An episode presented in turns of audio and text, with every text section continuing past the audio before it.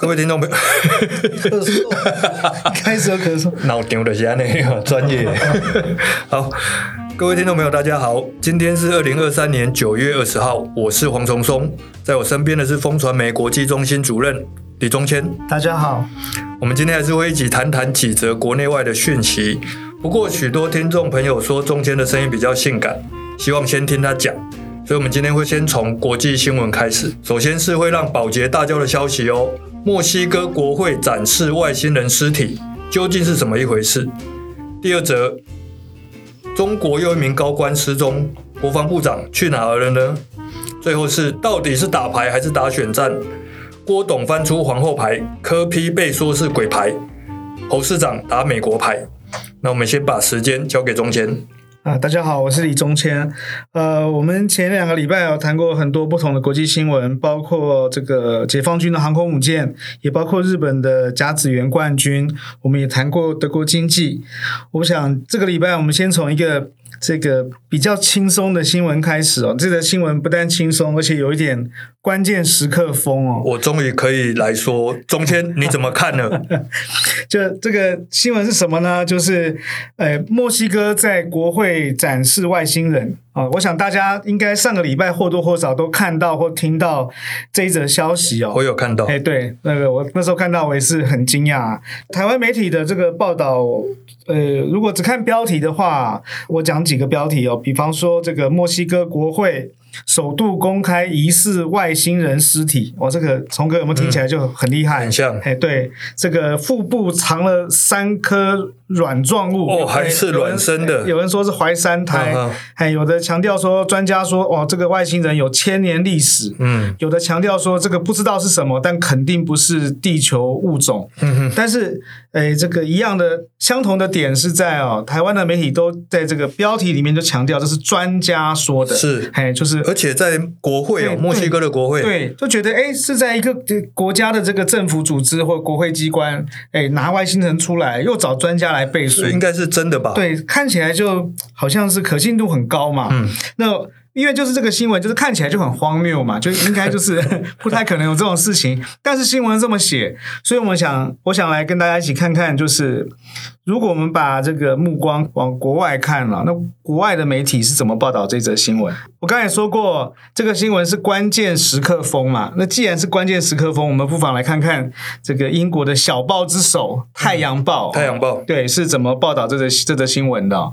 那我想在讲之前，先简单介绍一下《太阳报》。《太阳报》是什么报纸呢？如果大家到它的网站上去看，它就会讲说，他们网站是专门报 sport、celebrity、gossip，就是运动。名人八卦，八卦，对对，然后这个刊物最有名的，除了讲讲一些有的没有的那种八卦的事情之外。诶，现在是没有了。二零一八年之后，因为被抗议，他就把它拿掉。二零一八年之前，大家最喜欢看的就是把这个报纸掀开到 Page Three，嗯，就是第三版，因为第三版有上空女郎、哦、上空美女。如果大家有看这个日本的体育报纸的话，啊、日本的体育报也是这样，它除了报球赛，第三版吗？对，呃，没有，不是，是在最底下，对，也是会有比基尼或者是上空，呃，应该是比基尼美女。你看他报名人、报运动、报八卦，这是他自己宣称就报这。这些东西，他又放什么上空女郎在里面？那种种特质显示，这就是一份让人看爽的刊物。哦，对，我知道。以前一周刊也是这样，他就报裸体跟尸体，裸体跟尸体，所以这个太阳报销路应该不错吧？哎，没错没错，他在大概二零一八、二零一九之前，一直常年都是英国销售量最好的报纸。二零一应该是二零一八年之后，被一个小报叫 Metro，就是在捷运上、地铁上发的一个刊物，免费的刊物，被他干掉了。好，那呃，但是它的销量还是很好，而且如果讲到这个英国的小报的话，这个太阳报是非常有名。如果大家有记得这个看过。这个 MIB 啊、这个星际战警，对，威尔史密斯跟这个汤米琼斯，他们要找外星人消息，就是到书报摊上去找，找这个太阳报封面 是不是有外星人？鬼扯有名、哦，没错，没错，没错。当外星人跟太阳报碰在一起，太阳报会怎么报这个新闻呢？嗯太阳报在九月十五号的报道哦，是说秘鲁发现两具外星人尸体哦，这是在秘鲁发现。对，这则消息在科学家、不明飞行物阴谋论者还有政治家之间引起骚动。然后副标是专家研究后发现哦，就是一些新的成果，然后在墨西哥的国会上面跟大家分享。哇，好，这个看起来跟我刚才讲台湾的这个媒体的标题哦相去不远。不过太阳报也花了大概一半的篇幅去批评这个所谓的专家，这个专家叫莫桑啊，嗯，就是他宣称他在秘鲁发现这个外星人，然后把他带来，然后说，哎呀，我做我请科学家做过这个研究那个研究，发现这就是外星人，这不是地球人。太阳报除了介绍他之外，也批评他，呃，也介绍了非常多科学家对这一个所谓外星人或优抚专家莫桑的质疑，他们。也去访问了这个墨西哥国立自治大学的学者，好，因为为什么要访问这个大学呢？因为这个莫桑说他的这个标本，外星人的标本或遗体或尸体，就是送到墨西哥国立自治大学去做鉴定，他们去事实查核对。对对对对对，那这个呃，墨西哥国立自治大学的科学家就说：“诶，我们是有鉴定。”但是我们没有鉴定出来他是外星人啊，嘿，我们只是鉴定出这个东西大概一千年，这是什么东西？哪里来的？我们根本就不知道。而且说的是《太阳报》的报道，对，《太阳报》他也是正反并陈的，对，他也讲，所以确实有这个、嗯、这个听证会，但他也讲这个东西看起来怪怪的。是，他还引用了这个科学家啊，墨西哥的这个国立自治大学的科学家的一句话，他说莫桑说他听得到外星人跟他讲话，嗯，啊，这个科学家当然就说我我。我听不到啊！他说你听不到是因为你不相信，听起来就 听起来奇怪。对，那这个是《太阳报》的报道。讲完《太阳报》之后，我们回过头来，我们看另外一个媒体是怎么报的。我想介绍的是这个《纽约时报》，哦，很有名。对，那《纽约时报》有没有这则新闻呢？也有。它是怎么下标的呢？前面这个《太阳报》的讲法是说什么？哎呀，在科学家、什么政治家之间引起啊什么样讨论？这个《纽约时报》的媒体啊，他说的是墨西哥国会直击来自外太空的木乃伊。问号，哎，它的标题来了一个问号。你看这个标题其实也跟我们台湾媒体或《太阳报》差不了多少，但是我看副标的话就会很清楚。副标题是自称不明飞行物专家的国会议员在国会展示了他声称是两具外星生物的标本。专家对此嗤之以鼻，用字蛮重的。对，前面我们台湾又讲说，专家说这个有一千年，专家说这一定不是地球的。哈，《纽约时报》就说这个专家其实是自称的专家，然后真正的专家是嗤之以鼻。那如果去看《纽约时报》这则报道的话，会发现哦。他只有一小段是在讲这个所谓的莫桑，他自称是专家嘛，嗯，哎，讲这个，哎呀，我捡到外星人呐、啊，这个是证明了外星人的存在，什么什么诸如此类。但是呢，大部分的篇幅都是放在驳斥莫桑的说辞，而且呢，纽时从头到尾就不用专家去称呼莫桑这个人。为什么？他有讲莫桑是在墨西哥的电视 YouTube 上。算是常看到的一个人，那他在干嘛呢？他一天到晚讲一些伪科学的事情，然后卖药，那还卖药啊？看起来就是一个很可疑的，如果讲强一点的话，就是一个骗子啦。嗯，所以这样子的人带了一个看起来像标本或者是化石或者是干尸的东西到国会里面去，说这就是外星人。当然，这就是很奇怪的事情啊！一个卖药的人带这种这种东西来，然后大家又把他称之为专家，就更奇怪了。所以。《纽约时报》他也访问了这个常年跟 NASA 合作的墨西哥天文物理学家，然后这个叫塞古拉，嗯，那他就说这整个事件非常非常的可耻。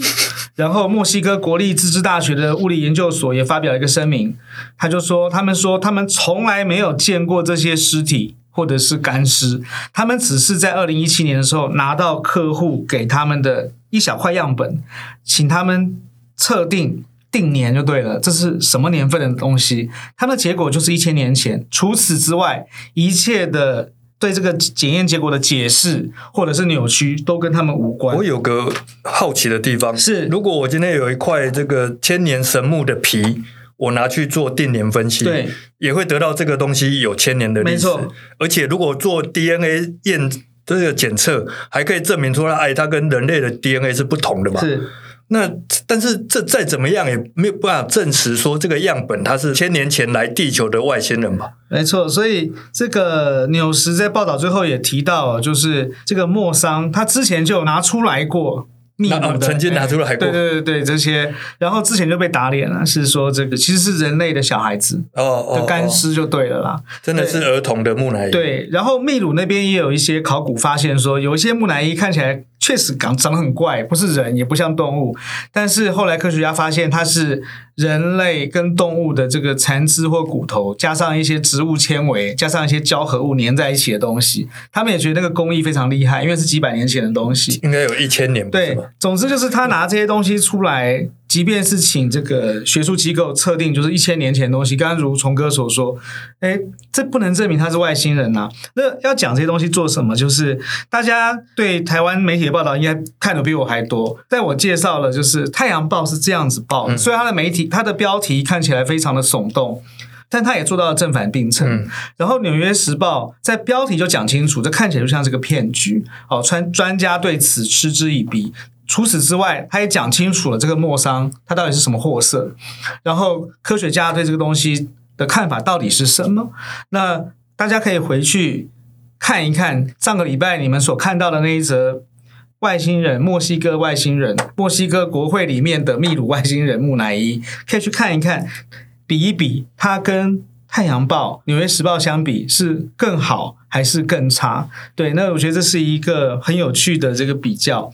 在外星人之后哦，那我想跟大家接着聊的是这个中共的内斗、劳共的内斗的消息啦。崇哥，你知道吗？我们国防部礼拜一有发表一个这个声明，哦、说有一百多架、一百零三架次啦，好、哦、军机，多少时间内？诶，礼拜一发表声明。往前推了二十四小时之内，二十四小时对，有超过一百架次的飞机在台湾附近演习，这样很多哎。对，没错，这已经破纪录了。好，那其中有四十架次，它跨越了海峡中线，嗯嗯，好，跑到这个台湾这边的海岸来或空域来，所以这个一百零三次的军机出勤更是破纪录的新高。但会不会有擦枪走火的危险？对啊，是没错啊。所以这个国防部除了这个跟全国的这个老百姓讲啊，老公又来了之外，他也呼吁对。对岸嘛，就是马上停止这类破坏性的单方行为，嗯、不要在那胡闹。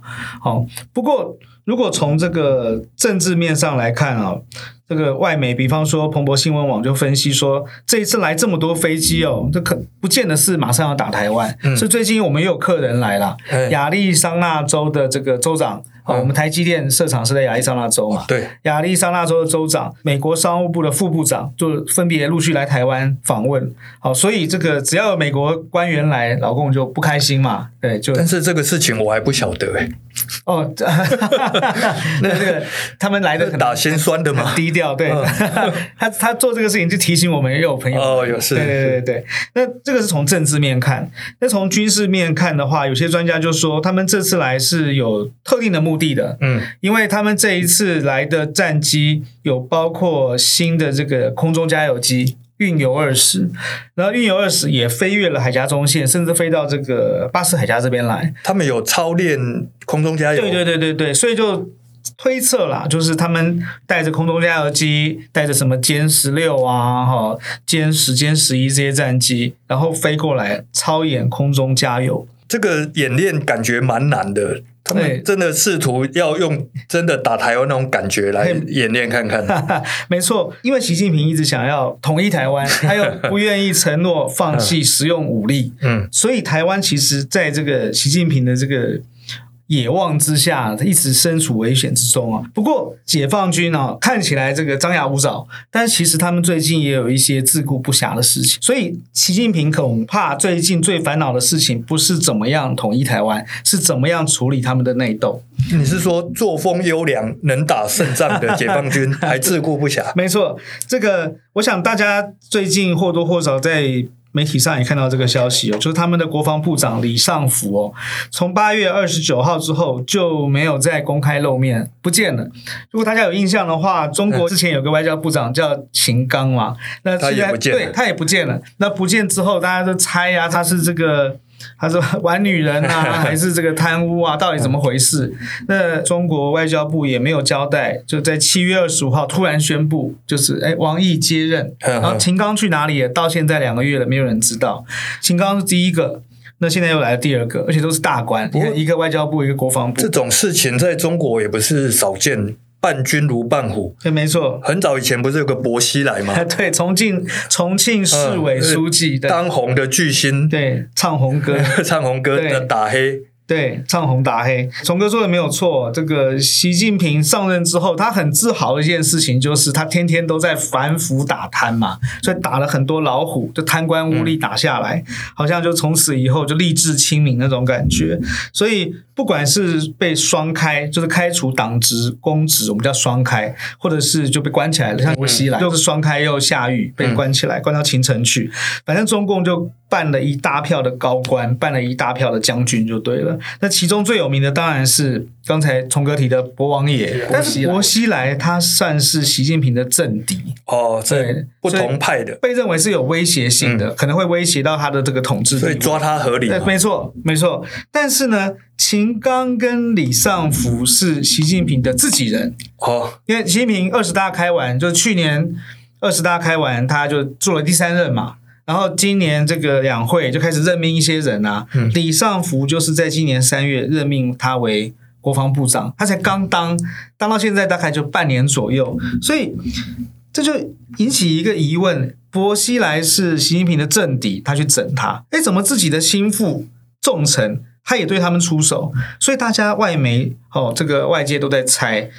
到底习近平跟他的心腹之间发生了什么事？他要这样子去做。嗯，那李尚福除了国防部长之外，他还有两个非常重要的身份，一个是国务院的国务委员。哦，国务员，国务委员只有五个人。嗯嗯，那一个叫李尚福，还有一个叫秦刚，所以少了两个，已经不见两个了。对，这就觉得很奇怪啊！这个这么重要的官，就国务院这个总理、副总理之下就是国务委员。他们也是副国级的官员，怎么说不见就不见？李尚福还有一个更重要的身份，他是中央军委的委员。中央军委是解放军最高的权力机关了。那中央军委跟中共的中央政治局的常务委员一样，都只有七个人。嗯，李尚福就是七个人里面的其中一个，就是解放军。的最上面的七个人的其中一个，对，中央军委主席就是习近平了，嗯，他就是习近平底下还有六个人，他就其中一个，这么重要的人，结果也不见，甚至可能大家都在猜，可能是因为贪腐的关系下来。那他做了什么吗？有没有媒那个中国的媒体有没有交代他做了什么？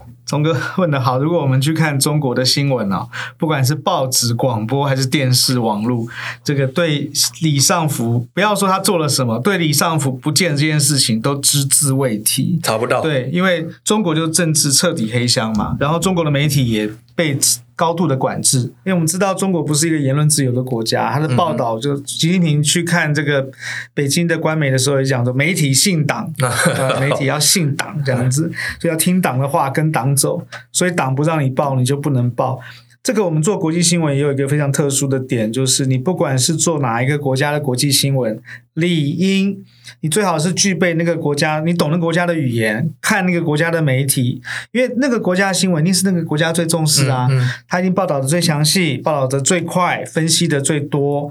那其他国家的媒体，他对他来讲，这都是外国，是外语，所以都隔一层，甚至隔很多层，嗯、所以他们不见得会有多么深刻、多么精彩的报道。但中国恰恰好相反，如果是。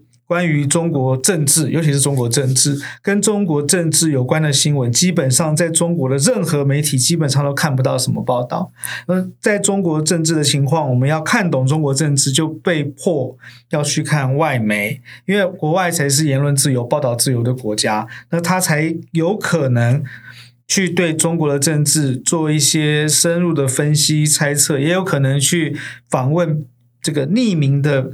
这个呃，知情人士啊，业内人士或者是政府人士，他愿意透露一点消息，我们才知道其中的蛛丝马迹跟原委。所以，这是中国政治跟中国媒体，或者说中国新闻跟其他的国际新闻最不一样的地方。在这种情况之下，我们都只能靠猜，去猜测，从各种迹象。跟他的这个，比方说他之前的这个职务啦，哦，他的种种的这个际遇啦，然后去猜他到底做了什么。目前外媒对李尚福为什么会就是不见，当然包括路透就讲说他已经被办了。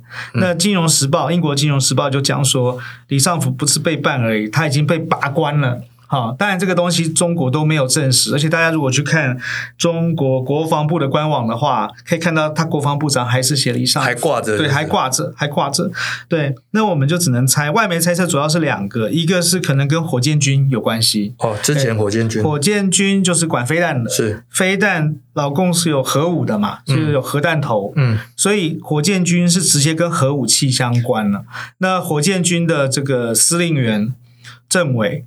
诶，日前也被无预警的撤换掉，所以大家就猜说，哎，这个是不是因为这个中国现在正在扩大核武库，嗯，要跟美国对抗嘛？美国有几千枚核弹头，中国也要紧起直追，那是不是在这个扩大核武库采购的过程之中，他上下其手？哦，所以就是把钱放一部分钱放到自己口袋里面来，所以可能是李尚福贪污。对，另外一个猜测就是他上一个职务装备发展部，因为这是一个买武器的单位。嗯，呃，如果大家呃有印象的话，就是美国一直想要跟中国。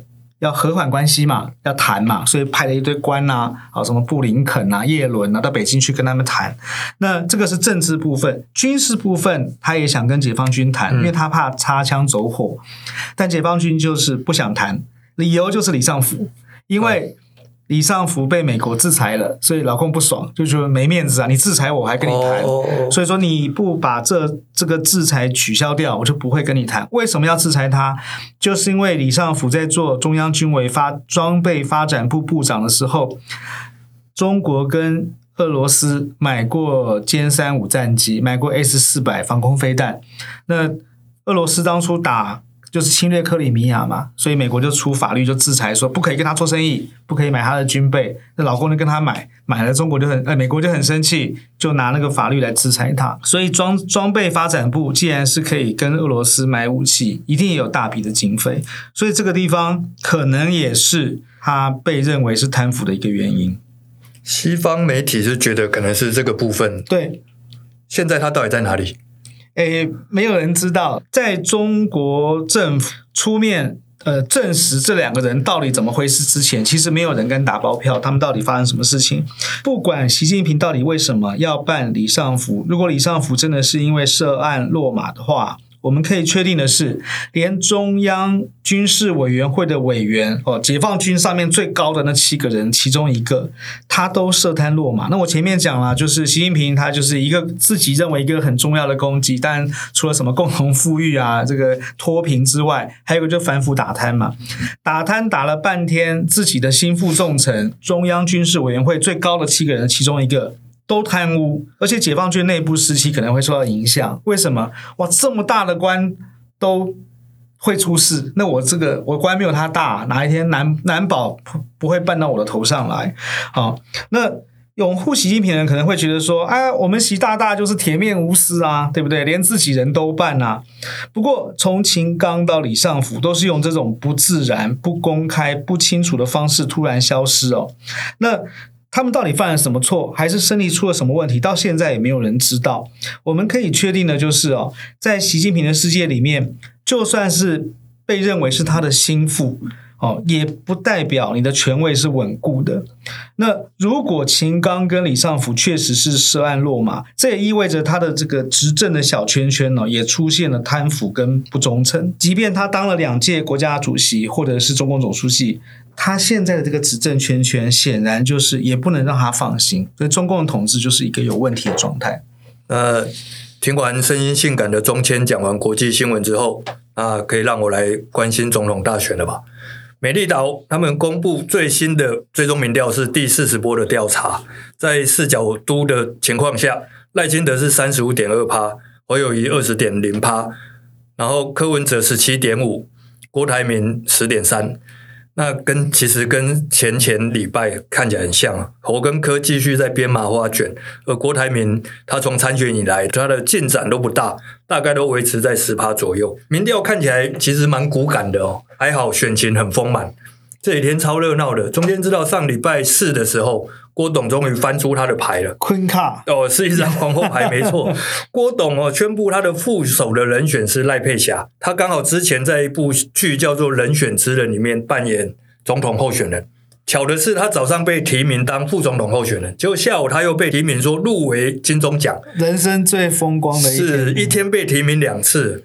我想 Netflix 也写不出这种剧本，你觉得好不好看？好，当然好看，好看哦。看他的台风、表情、语气，其实口才都不愧是金钟奖的入围者。那天看他那个发表的那个宣宣言，其实讲的蛮有意思的，而且说哭就哭，表情也到位，说哭就哭，哦，这个蛮厉害的。但是他的学历啊、经历、智商师的资格，其实在那天晚上开始就受到检验。还有挑战，对，就哈哈佛的学历是不是真的？对，能不能他的是不是真的是一个学位？对，哦，然后是多久的时间等等，怎么上课都被挑战了。是，特别是有一件事还蛮严重，他有美国籍诶，而且据说他可能在登记前未必能够顺利放弃。AIT 有说看起来是可能要四到六个月，对对、哦，但不晓得会是怎样哦，所以这个也是大家讨论的焦点。我就觉得郭董立马搬搬满，你要挑副手。你怎么只在网络上搜寻？你不用跟他谈谈吗？或者请一个征信的去了解一下嘛，做一些事实查核。挑副手是多严重的事情啊！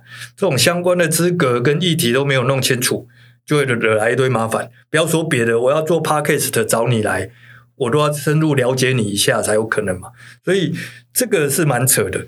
更扯的还有一个人是黄世修，就是郭董的发言人。他说赖佩霞是一枚活棋。只要在野能够整合，他就会功成身退。拜托，老板明明在打牌，你还要下棋，下棋还让人家感觉，哎，是郭董随时就不玩了。因为只要能够整合成功，赖佩霞就功成身退。我觉得这蛮有问题。所以他的美国籍到底是要放弃，还是还对，还是不要放弃？这时候换赖佩霞要思考一下了。所以我觉得这样选感觉乱没诚意的哦。这联署我觉得真的会出问题，民众真的会担心到底会不会玩到底。前天有个朋友跟我说：“哎，郭董办公室其实现在蛮缺人的，啊，薪水开蛮高的。”我那个朋友哥在考虑，对，我在想说：“哎，我说我帮他想了 上中下三策给郭董参考。然后希望郭董如果听到的时候可以来找我操盘。上策是什么呢？上策是联署开始前就找个鲁仲连。哇，龙哥讲一个，又讲一个老梗，鲁仲连大家应该知道吧？哦，就是调停者了。哦，眼下我看。就只有韩国瑜可以做这个工作，他适合，他跟大家都熟嘛，而且是个好咖哦。如果他来找找侯友宜啊、柯文哲，甚至朱立伦一起喝咖啡，那宣布说：“大哥，我这次不选了，退出选举。但是为了天下苍生，我们得要下架民进党，所以你们要合作哦，整合成一组候选人。所以上车是韩国语。”对，不是，应该是由这个侯跟柯他们想办法。然后这里有一百亿拿去花，他们竞选经费。当然后面这是这是比较不可能了。不过如果他站在这样的角度，然后跟大家说合作，可能还有点局面哦。就，就是漂亮的退场，就对。对，然后当场大家抱在一起哭，撮合好以后退场。所以这个是上策。那中策呢？就是我觉得联署完成之后，然后郭董留了一个回忆，说啊，我连署了几十万份啊，还感觉还不错，然后一样宣布退选，就还没有撮合好，但是已经有一个面子了。对，但是还是要找大家来整合，然后宣布退选，嗯嗯，找个下台阶。然后下策呢，就是在登记之前哦，让大家寝食难安的时候，还在担心，如果郭董选，那大家都不用选了。这个时候把大家找来，然后宣布退选。这是下策，所以三个策最重要都还是要退选了，因为说实在，以他现在的民调，要对方当副总统，然后自己当总统来选，我想应该没人愿意。就算有人愿意了，这个胜选的几率以他的民调来看也不大，所以不如就像中天刚才说的，我们想想怎么华丽转身，找一个漂亮的下台阶。哦，这是我觉得这是挽救郭董名声最好的选择。只要能够促成非绿整合哦，像之前你们骂他什么？骂他没有诚信，是团结破口。这个历史定位马上变成非绿救星，团结的长城。所以建议郭董想想我的三策，如果有需要的，随时打电话给我，我二十四小时待命哦。那讲完郭董的 Queen 卡，我们再讲讲还有另外一个卡。那天柯文哲被。这个彭博专访嘛，然后刊登了一篇文章，然后里面比较有趣的是，我看到彭博引用一个史丹佛大学的研究员的说法，他说，作为总统，柯文哲会是一张鬼牌。中间不好意思，我我我刚看的时候，我真的不太了解，在英语的语境里面，鬼牌代表什么意思？对，鬼牌其实有小丑牌啦。那我们我们一般呃，这个我们不是叫扑克扑克牌 Joker，Joker 对对。对扑克牌应该是五十五十二张牌啊，这个四种花色，一种十三张，总共五十二张，但是会多个一两张，两张对小丑牌，对。那这个小丑牌到底有什么用？其实大部分我们打扑克牌不一定不一定会拿出来用，会把它拿出来放在旁边。对，好，但是有一些扑克牌系，尤其是比较传统的玩法，他会把这个扑克牌当成是万用牌，他也会放进去跟着其他。你是说鬼牌？对，跟其他五十二张牌就一起打，你摸到那个牌。在你手里面，你说它是什么，它就是什么，所以就百搭万用的意思。哦，还有难以捉摸的感觉。对，没错，所以就是等于是这个斯坦福大学的这个学者，他看柯文哲看了半天，他搞不懂他是统是独 是蓝是绿，他到底是葫芦里卖什么药？他觉得他就是一个这个鬼牌，所以到时候要这个决胜的时候打出来，他才会知道底牌是什么。这样我了解了，我本来以为鬼牌是比如说来捣乱的，不过不是这样哈。其实我觉得 捣乱也有差不多。但除了难以捉摸，其实我们都知道，其实科比也蛮灵活，他应该也想过蓝白合才可能赢嘛，才有可能下架民进党。不过侯友谊他一定不肯当副手，那以柯文哲来说，他也不想当啊，要我我也不想当。你看在总统次下的副总统，其实日子都蛮无聊的。我看过一个一段。报道我觉得蛮有意思的。美国第一任的副总统，就后来他也当了总统，叫约翰亚当斯。他说，副总统是人类有史以来设计出最没有功能的职位，除非总统出事，对他才 不然都没他的事。另外还有一个副总统讲一个笑话，我也觉得蛮好笑。他说，从前有两个兄弟，一个当了水手，另一个当了副总统，然后人们从此再也没有听过他俩的消息。因为副总统真的是没有什么声音的，对，他如果出声音，就有这个干政或甚至叛变的这个可能性，对，所以不能出声。而且以台湾来讲哦，台湾的民选副总统没有人当选过总统，这个是一个感，不知道是不是一个魔咒了。要看赖清德赖副总统这一次选举能不能破除。所以我觉得以柯文哲，我如果站在他的角度帮他想，你看民众党成立也才四年，那他。踏入政坛也不过十年嘛，哦，十年的时间。上一次选第一届选台北市长开始，那除了总统大位，其实让民众民众党壮大，我觉得应该是他最重要的工作。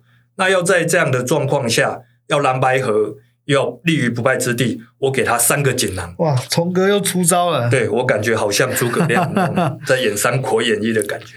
第一个锦囊，我觉得你就找出几个这个立委。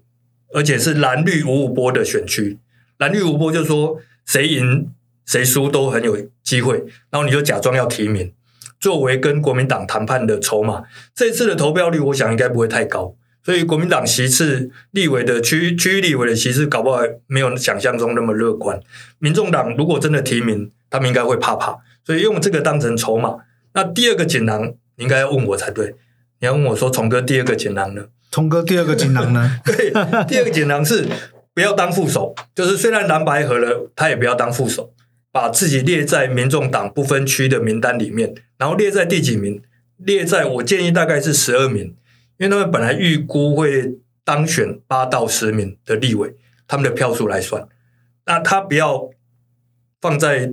八到十名，不，不要放在前面，往后放。为什么？因为放到十二名，柯粉才会拼命的，才会拼命出来投票，把柯批送进立法院。柯批毕竟还是是在民众党里面唯一的明星啊，所以如果柯粉这样才会愿意出来投，然后增加民众党的立委席次，哦，可能会拿到更多的席次。那这是第二个，那第三个你还是没学会嘛？哈，第三个简单 就是以立法。院长当做台谈判的目标。哦，总统让侯友谊选吧。哦，那柯批当上立委之后，我们可能就约好蓝白立委来一起来选出柯批来当院长。我觉得国会议长比副总统的职职位有趣又有用多了吧？那第四个锦囊呢？啊，刚好没有，没有没有第四个，前面都讲只有 三个了。哦，所以柯 P 有兴趣也可以打电话给我，但是我想不要太晚，我你的钱没有郭董那么多哦，太晚就不要打来了。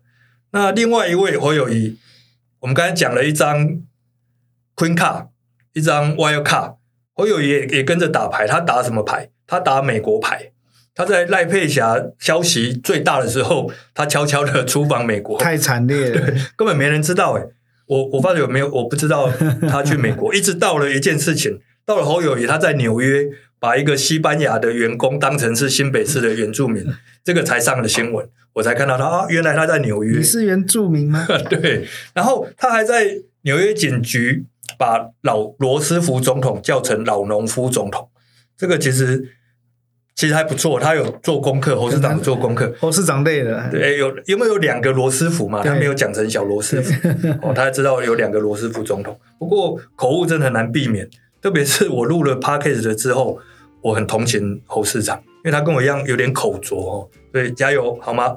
哦，当然外交不是侯市长的强项，我我希望他留给这个美国人好的印象，毕竟没有失分就是加分，能够平安回来最好。那所以，我们今天就讲到这里。哎，我们好像漏了一个最重要的参选人呢。哦哦，对哦，还有赖清德。今天没有提到他。对，好吧，我们刚刚前面都讲牌吧。那如果我们硬要给他加上牌的话，啊，我就问赖富，你到底知不知道大家还在打牌？好像都没他的事。对，他好像忘记大家在打牌。